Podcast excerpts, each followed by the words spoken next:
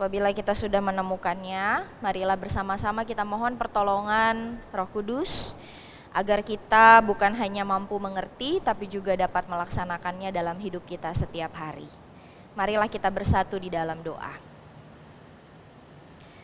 Kami mengucap syukur ya Allah yang kami sembah di dalam Tuhan kami Yesus Kristus, di dalam persekutuan bersama Allah Roh Kudus yang tidak pernah berhenti menyelamatkan, menguatkan, dan menghiburkan kami, khususnya dalam situasi pandemi yang masih kami hadapi pada saat ini.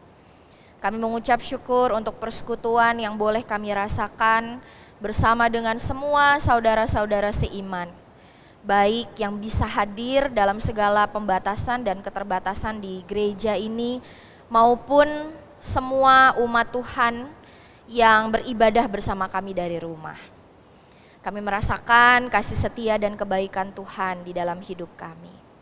Kami mensyukuri semua peristiwa yang kami alami. Dan dalam perjuangan kami yang masih terus-menerus kami lakukan untuk melawan pandemi ini, kami pada saat ini ingin meneduhkan hidup dan hati kami tertuju kepada sabda Tuhan yang akan diberitakan bagi kami. Kiranya kami boleh senantiasa memandangmu dengan ketulusan, dengan kerendahan hati, dengan hormat, sehingga sabda yang diberitakan ini sungguh-sungguh menjadi benih kerajaan Allah yang ditaburkan dalam kehidupan kami. Kami boleh menerimanya, menanggapinya dengan rasa hormat, menaatimu dan melakukannya di dalam hidup kami setiap hari. Tuhan ajar kami untuk berhikmat dan memiliki kerendahan hati, di dalam sabda Tuhan pada saat ini hambamu juga memohon hikmat, bijaksana dan kekuatan sehingga dapat melaksanakan tugas pemberitaan firman yang telah Tuhan dan gereja percayakan kepada hamba.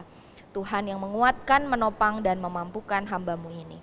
Terima kasih ya Allah, doa dan permohonan ini kami naikkan demi Kristus Yesus Tuhan dan Juru Selamat kami yang hidup. Amin. Mari saudara-saudaraku, kita bersama-sama membaca bagian Alkitab kita pada saat ini. Saya akan membacakan bagi kita sekalian. Mari Bapak Ibu, Saudara menyimak di dalam Alkitab masing-masing. Demikian bunyinya. Dengarkanlah suatu perumpamaan yang lain. Adalah seorang tuan tanah membuka kebun anggur dan menanam pagar sekelilingnya. Ia menggali lubang tempat memeras anggur dan mendirikan menara jaga di dalam kebun itu. Kemudian ia menyewakan kebun itu kepada penggarap-penggarap lalu berangkat ke negeri lain. Ketika hampir tiba musim petik, ia menyuruh hamba-hambanya kepada penggarap-penggarap itu untuk menerima hasil yang menjadi bagiannya.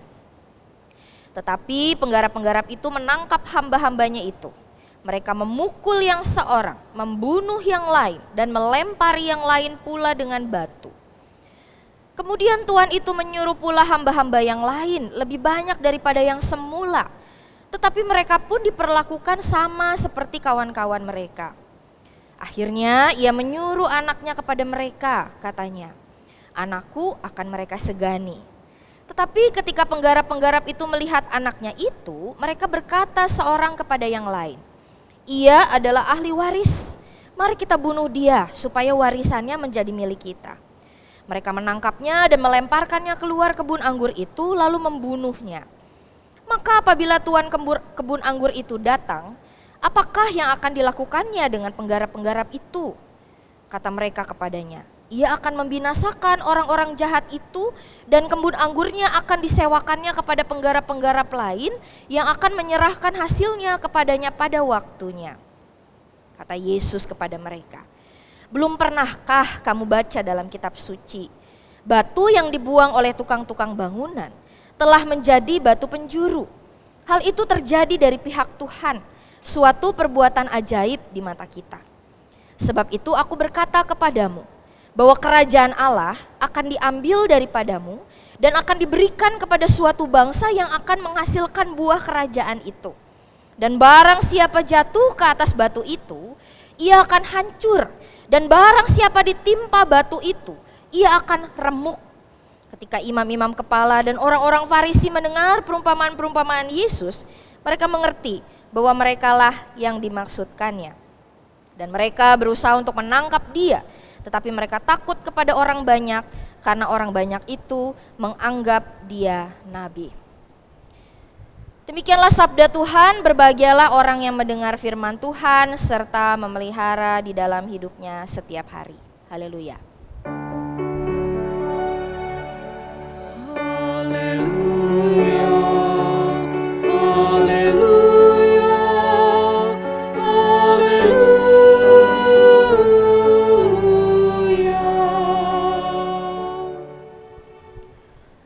Selamat pagi Bapak Ibu Saudara-saudara yang terkasih.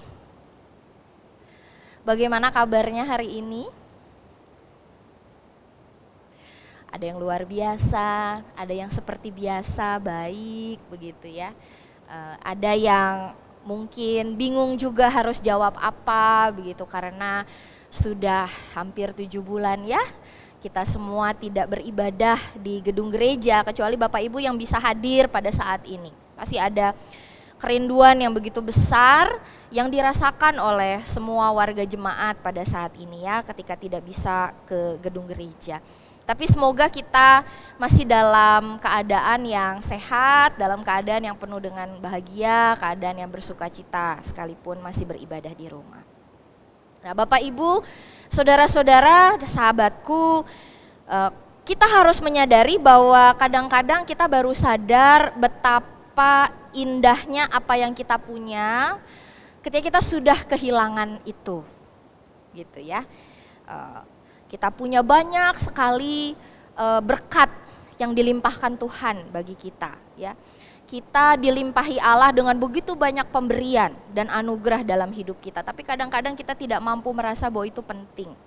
Ya, sampai kita kemudian kehilangan itu. Gitu. Itu itu memang naturnya manusia. Sebelum pandemi orang sama sekali nggak pernah peduli misalnya sinar matahari ya gitu kan. E, ada yang mengatakan cuaca Bandung akhir-akhir ini begitu panas ya tetapi sekaligus juga kadang bisa ekstrim ya begitu dingin begitu. Nah sinar matahari menjadi sesuatu yang kita perlukan terutama pada saat-saat seperti ini ya karena itu membuat tubuh kita tetap sehat uh, oximeter atau tabung oksigen mungkin pada saat ini menjadi keperluan bagi kita sekalian karena ada begitu banyak orang yang mungkin merasa takut tidak bisa bernafas lagi begitu ya. Jadi kalau orang sudah sesak-sesak, dadanya sakit, orang pasti sudah mulai langsung curiga begitu kan.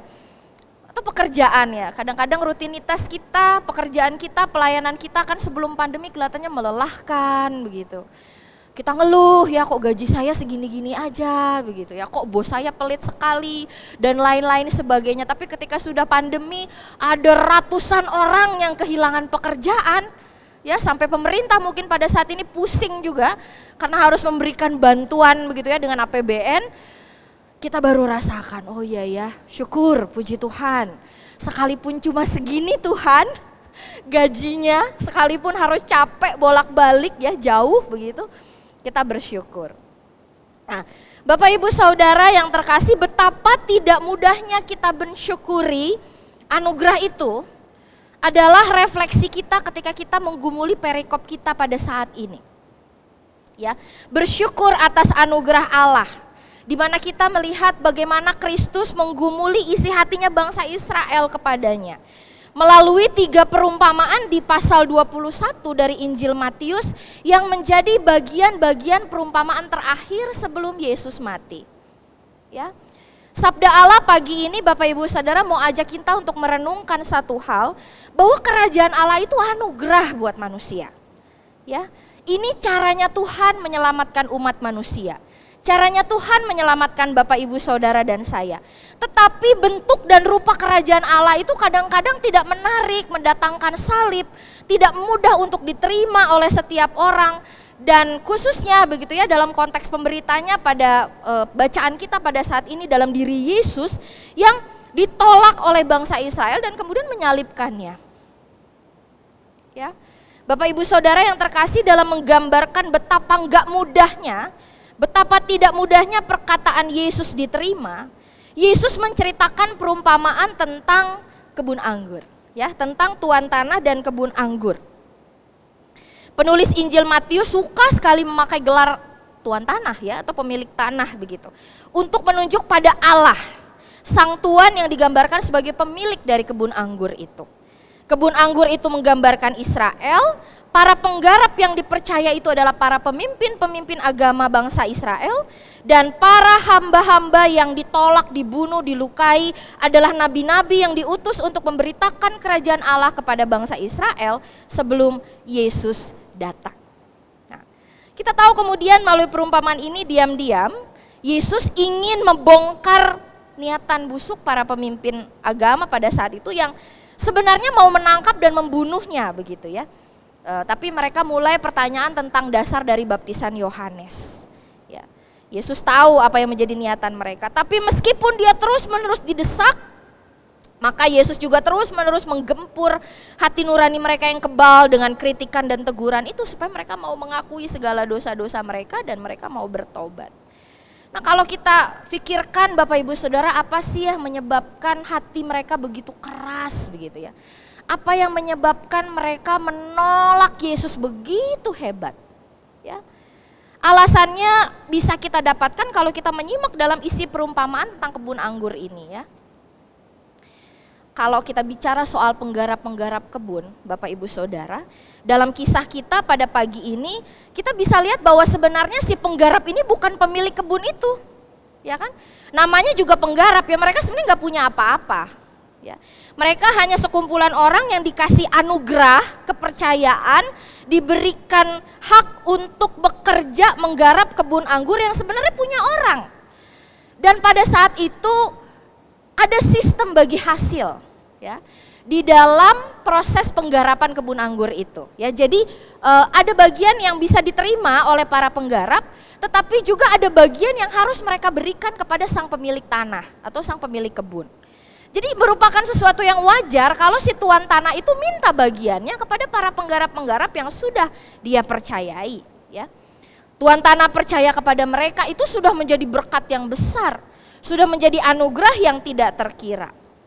Tetapi kita baca dalam kisah berikutnya bahwa para penggarap itu bukannya mempergunakan hak dan kepercayaan mereka itu dengan baik, tapi mereka tidak bertanggung jawab dan mereka jahat. Mereka ingin mengambil ya apa yang tidak menjadi haknya mereka sebenarnya ya untuk menjadi milik mereka.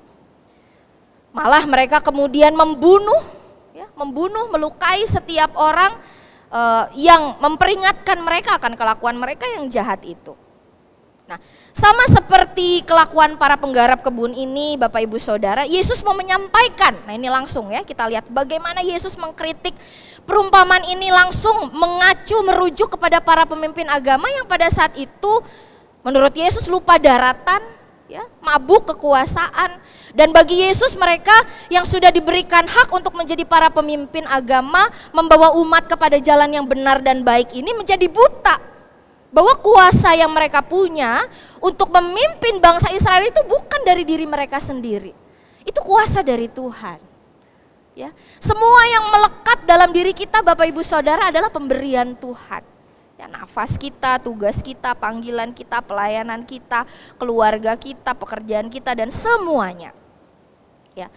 Para pemimpin agama ini mempergunakan kuasa dan jabatan mereka bukan untuk kemuliaan Allah, ya kan? Tuhan menyerahi mereka tugas itu untuk kemuliaannya. Supaya setiap orang yang percaya dapat menghormati dan memuliakan Tuhan. Tapi pada akhirnya mereka menjadi gembala-gembala yang tidak bertanggung jawab.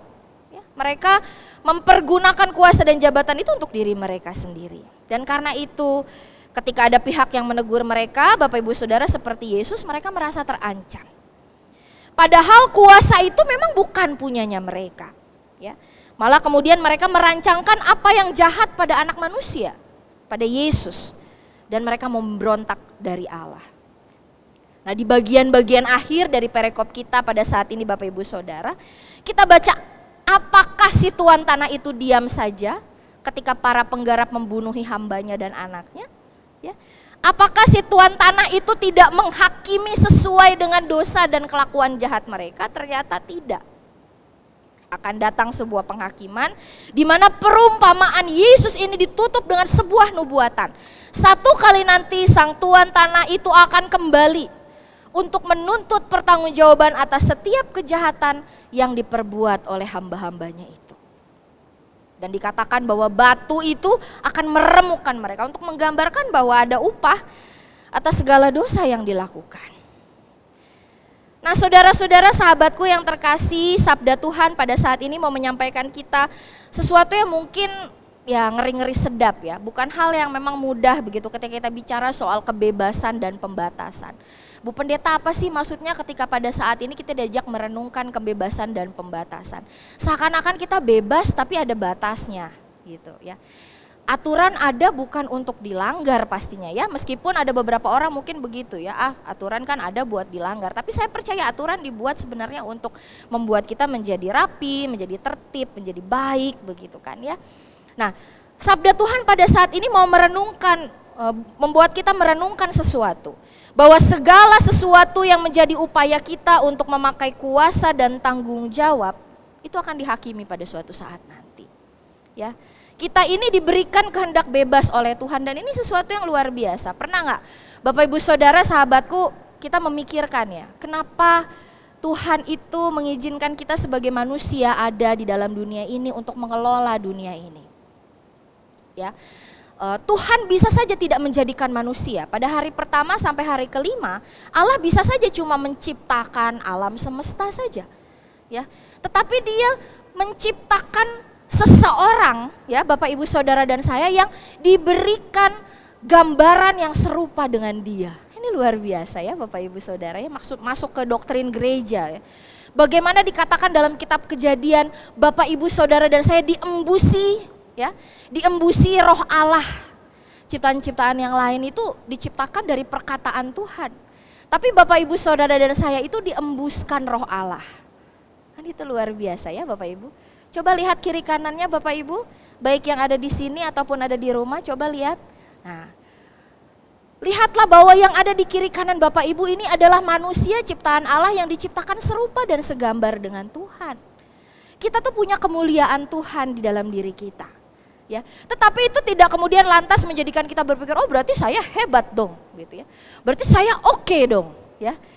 Kita menyadari bahwa sekaligus sebagai makhluk ciptaan Tuhan itu kita adalah sosok atau pribadi yang menerima anugerah dan pemberian Tuhan itu bagi kita.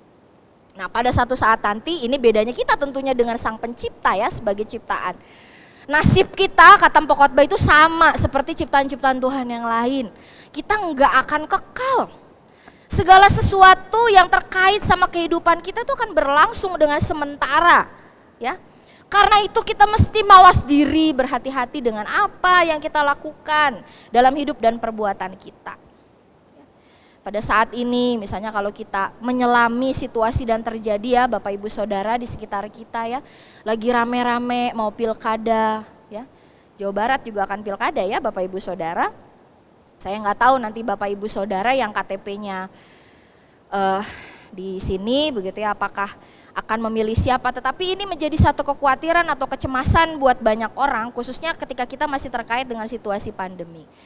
Ya, kita masih menggumuli ya sebagai sebuah bangsa bagaimana kita menyelenggarakan pilkada dalam situasi pandemi seperti ini. Apa yang menjadi nilai-nilai yang penting sebagai ciptaan Tuhan, sebagai manusia yang diberi hikmat sama Tuhan ya untuk menggumuli ini semua. Nah, karena itu kita mesti bertanggung jawab dengan semua pemberian-pemberian Tuhan itu bagi kita. Maka setiap orang yang menyadari bahwa setiap helaan nafasnya adalah anugerah, dia akan selalu hidup dalam ketegangan ini Bapak Ibu Saudara. Dia akan hidup dalam sebuah kesadaran, oh iya, saya saat ini ada dalam dunia tapi saya bisa saja tidak ada di dunia ini lagi. Gitu ya. Saya hidup tapi kapan saja saya bisa mati. Saya sehat tapi kapan saja saya bisa sakit. Ya, ini aja lagi tenang tapi kalau lagi grogi dikit kan bisa segitu ya. Kadang-kadang kalau lagi stres gitu ya. Ini kita kadang-kadang denyut jantung bisa normal ya, mungkin uh, relax gitu, dep dep gitu. Tapi pernah nggak Bapak Ibu rasakan kalau lagi misalnya ketemu orang banyak begitu ya pada saat ini ya atau tiba-tiba harus keluar ke mana gitu. Kalau dokter-dokter saya nggak tahu tuh ya, kadang-kadang denyut jantungnya bisa tiba-tiba dengan cepat gitu ya, kita gelisah begitu. Nah perubahan-perubahan itu bisa terjadi, kita bisa jumpa loh saat ini ya, ketemu, senang sekali Bapak Ibu. Tetapi bisa saja berpisah kapan saja. Saya bisa punya apa saja. Ya, tapi ya kapan saja saya bisa kehilangan itu juga. Ya. Saya apa e, mencoba menyimak media sosial. Media sosial kan menjadi dunia kita pada saat ini. Meskipun saya menyadari juga bahwa media sosial kadang-kadang saking sudah terlalu lamanya, kita lihat pada masa-masa kuarantin seperti ini Bapak Ibu jadi bikin stres juga begitu ya. Jadi kita mungkin harus puasa media sosial sedikit. Kita sadar juga orang-orang yang tadinya begitu kaya ya, begitu punya segala sesuatunya ya, kayaknya tujuh turunan, mobil Lamborghini aja mungkin sampai 10, sampai 12 begitu kan. Tetapi cemas juga ternyata waktu pandemi karena penghasilan berkurang dan lain sebagainya. Nah, ketika kita tahu bahwa apa yang kita miliki adalah hal-hal yang sementara, maka dampaknya Bapak Ibu Saudara kita akan terus mencari makna tentang apa yang kekal itu. Ya kita akan hidup di dalam insyaf, kita nggak jumawa dan ponga, kita nggak akan sombong dan arogan, tapi kita akan menjadi pribadi yang tulus, ikhlas, yang kita terus menggali spiritualitas yang mendalam. Nah berbekal pada hikmat ini saudara-saudaraku, Hari ini sabda Tuhan mengingatkan kita untuk menjadi pribadi yang rendah hati. Ya untuk menyikapi kebebasan kita yang terbatas ya kan. Wah orang kalau dibilang kebebasan yang terbatas nggak mau ya. Uh, baru di lockdown sedikit saja kita sudah gerah ya kan gitu kan itu memang uh, menjadi bagian dari kehidupan kita pada saat ini dibatasi segala sesuatunya termasuk juga firman Tuhan yang kita dengar pada saat ini hendaknya kita menjadi pribadi yang rendah hati dan menerapkan bentuk spiritualitas dalam menyikapi anugerah Allah itu. Nah rendah hati itu bukan sosok merendah ya Bapak Ibu ya, bukan ya ah gitu nggak seperti itu ya. Tetapi rendah hati itu adalah sebuah sikap hati untuk bisa melihat siapa sih yang lebih penting dan yang lebih terutama dalam hidup kita. Orang yang rendah hati itu selalu sadar dan dia selalu tahu apa tempatnya ya, siapakah dia, siapa yang lebih besar, siapa yang lebih berkuasa dari dia. Nah buah dari orang-orang yang rendah hati itu bukan hanya dari sekadar kecakapan spiritual ya. Uh, apa standar dari orang-orang yang bertumbuh di dalam Tuhan itu bukan hanya nampak dari uh, apa sikap-sikap religius kita, sikap-sikap keagamaan kita, tapi terutama dari kearifan dalam hidup dan kemampuannya untuk bersikap baik dan benar. Ya, nggak perlu gembar-gembor, nggak perlu banyak cakap, perilakunya sudah menggambarkan kedalaman hubungan dengan Sang Pencipta. Kerendahan hati adalah sebuah hikmat untuk kita melihat bahwa dalam hidup kita ini ada aliran kasihnya Tuhan. Ya, menyadari gitu. Kenapa kita pakai masker sekarang? Bukan hanya karena kita takut kena COVID ya Bapak Ibu ya. Tapi kita sadar, kita nggak mau kehilangan orang-orang yang kita cintai ya Bapak Ibu ya. Kita mau belajar untuk menjaga orang lain. Dan hanya orang-orang yang rendah hati di hadapan Allah dan dia menyadari bahwa siapa diri dia sebenarnya di hadapan Tuhan yang bisa melihat setiap orang di sekitarnya dengan rasa hormat juga. Ya, jadi bukan hanya soal saya, ya. Yang penting saya enak napas yang penting saya nggak ngap gitu ya. Tapi dia nggak menyadari bahwa dia bisa saja menjadi carrier bisa saja menjadi pengantara virus ya kan? Sehingga orang lain bisa saja kena. Iya kalau yang kena itu sehat ya kan? Kalau yang kenanya sakit sudah tua lalu kemudian dia harus berjuang supaya nggak gagal nafas di rumah sakit seperti apa? Ada satu katekisan khusus kerjanya di rumah sakit Hermina. Katanya sekarang sudah full.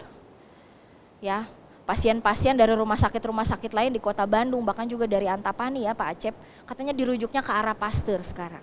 Saya nggak tahu informasinya benar atau enggak ya Dokter Erik.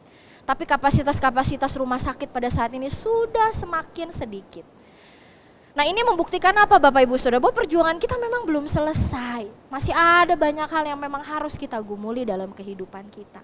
Dan mengajak kita untuk merenungkan apa sih yang failed gitu ya. Apa sih yang kurang, apa sih yang gagal kok grafiknya lama banget di Indonesia gitu. Untuk turun dan melandai jangan jang, jangankan untuk mulai buka usaha gitu. Ya. Mulai buka masker aja susah. Ya kan? Nah ini yang harus kita renungkan. Pandemi ini mengajak kita setiap saat untuk hidup dalam kerendahan hati. Nah orang-orang yang rendah hati ya tidak perlu dipuja-puja karena dia memang merasa cukup. Orang yang rendah hati belajar dari setiap rasa sakit dalam hidupnya untuk menjadi orang yang tidak membalas kejahatan dengan kejahatan tapi menjadi seorang yang bisa lebih luas dan lebih dalam dalam mengasihi. Nah orang-orang yang rendah hati tahu bagaimana mengisi hari-harinya, waktunya, hidupnya melihat orang-orang baik dan belajar tentang kebaikan. Pada akhirnya orang-orang yang rendah hati akan mengenali dirinya sendiri dan pada akhirnya mengenali penciptanya sebelum nanti tugasnya di dunia selesai. Satu kali ya Bapak Ibu, kita pasti tidak akan bersama-sama lagi. Ya, setiap kali uh, saya mengikuti kebaktian pemakaman ya, saya pikir apa yang pengkhotbah itu bilang benar ya. Lebih baik memang datang ke rumah duka dibanding ke rumah suka. Kenapa di dalam rumah duka itu kita betul-betul tahu bahwa kita tuh hevel, kita uap, kita bisa hilang kapan saja dan kita belajar untuk berhikmat. Ya, di situ kita menyadari, oh ya saya hanya sementara di dalam dunia ini. Jadi kalau misalnya kita mulai malas-malas, kita mulai enggan ya, bertanggung jawab, rajin dengan tugas-tugas kita, kita diingatkan lagi, hei Dina, sebentar lagi kamu bisa saja nggak ada dalam dunia ini kan.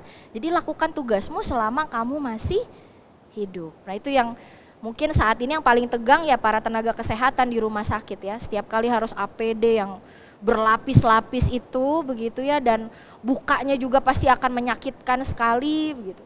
E, pasti saudara-saudara kita yang bekerja di rumah sakit juga berada dalam kecemasan yang luar biasa hebat dan kadang-kadang saya memikirkan begitu memang kita nggak enak sih ya kalau kita harus hidup seperti ini terus tapi ketika memikirkan semua saudara-saudara kita yang ada di rumah sakit yang ada di wisma atlet saya pikir kita harus berjuang lebih lebih keras supaya semua tenaga kesehatan itu pada akhirnya bisa pulang ke rumah ketemu dengan keluarga mereka.